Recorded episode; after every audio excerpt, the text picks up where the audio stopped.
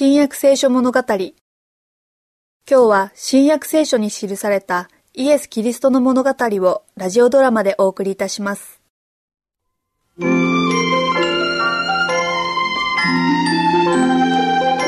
国は十人の乙女がそれぞれ明かりを手にして花婿を迎えに出て行くのに似ている花婿の来るのが遅れたので彼らは皆居眠りをして寝てしまった。イエスはオリブ山の上で弟子たちにこの例え話をなさいました。いつも花嫁の付き添いばかりだわ。面白いことじゃないわよ。あらどうして？喧嘩なんかしてる時じゃないわ私たちみんな運よく選ばれて婚礼の宴に出席するのよ。そうだわ。婚礼の部屋にはいつ行くのかしら誰も教えてくれないのよ。ただ、日暮れ時までに用意して待っているようにって。それじゃ、明かりを持っていく方がいいわね。それは大事な心がけだわ。私、忘れないうちに買ってこようっと。みんな、そうした方がいいわ。そうね。そう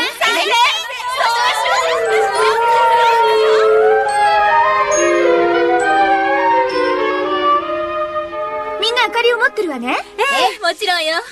衣装もちゃんと整ったよね。もちろん。ええ素敵でしょ？じゃ、門のところへ行って待ちましょうよ。そろそろ暗くなってきたわ。そうね。うん。花婿はどこで私たちに会うのかしら？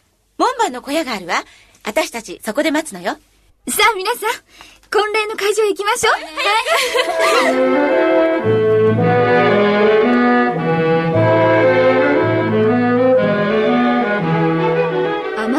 地のいい待合室じゃないわね。もともと待合室じゃないもの。それにしても、何か時間潰しするものがあるといいのにね。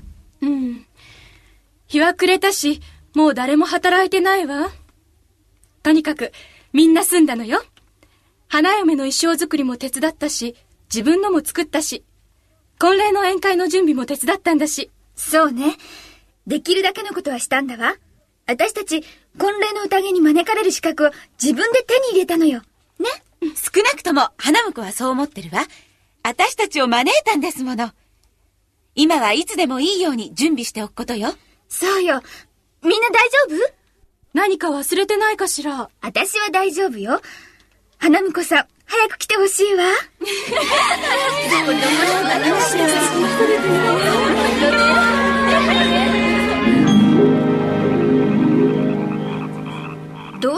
ないのかしらね。落ち着きなさいよ。花婿は来ると言ったんだから来るわ。でも、ずいぶん遅いじゃない。もう真夜中よ。日が暮れてから来ると言っただけでしょ心配しても仕方ないわよ。いつ来てもいいようにしたんだから、あとは花婿の責任よ。はあ、眠い。うたた寝ぐらいしても大丈夫よ。何もかも準備はできているから。敵な婚礼になりそうね。今までで一番立派な宴会よ。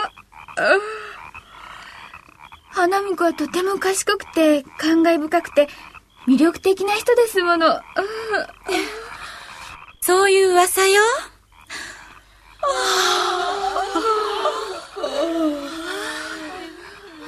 花婿さんは何もかも完全にしたそうよ。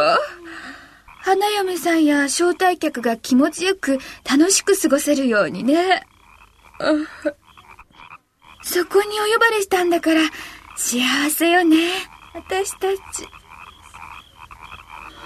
この人居眠りしてるわ。私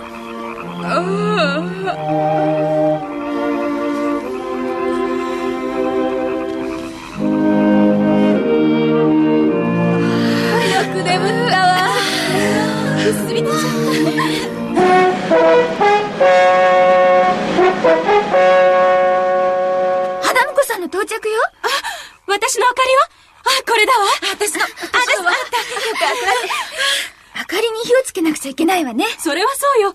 明るく光るわよ。あ、あ、でも油がないわ。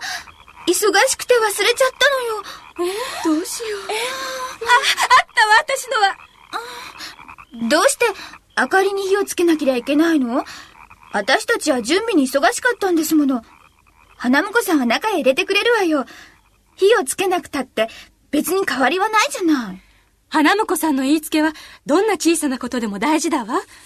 明かりに火を灯すのは周りを明るくしてみんなに私たちが花婿に招かれたお客だということを分からせるためなのよ。うん、じゃあお願い。あなたの油を少し貸してくださらない？え、そうよ、貸してください。私たちの油を使っても、あなた自身の光にはならないのよ。それに、貸してあげたら、私たちの分も足りなくなってしまうわ。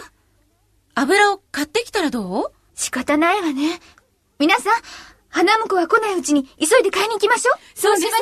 早く。本当に間に合えばいいけど、油がないだけで出席できないなんて恥ずかしいことですものね。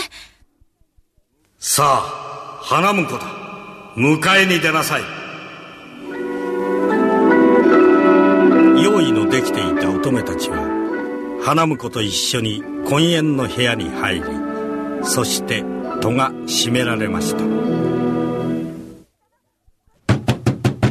人様ご主人様どうぞ開けて中入れてくださいお願いします開けてくださいはっきり言うが、私はあなた方を知らない。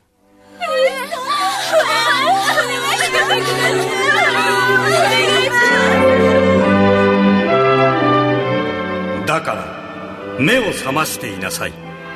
その日、その時が、あなた方にはわからないからである。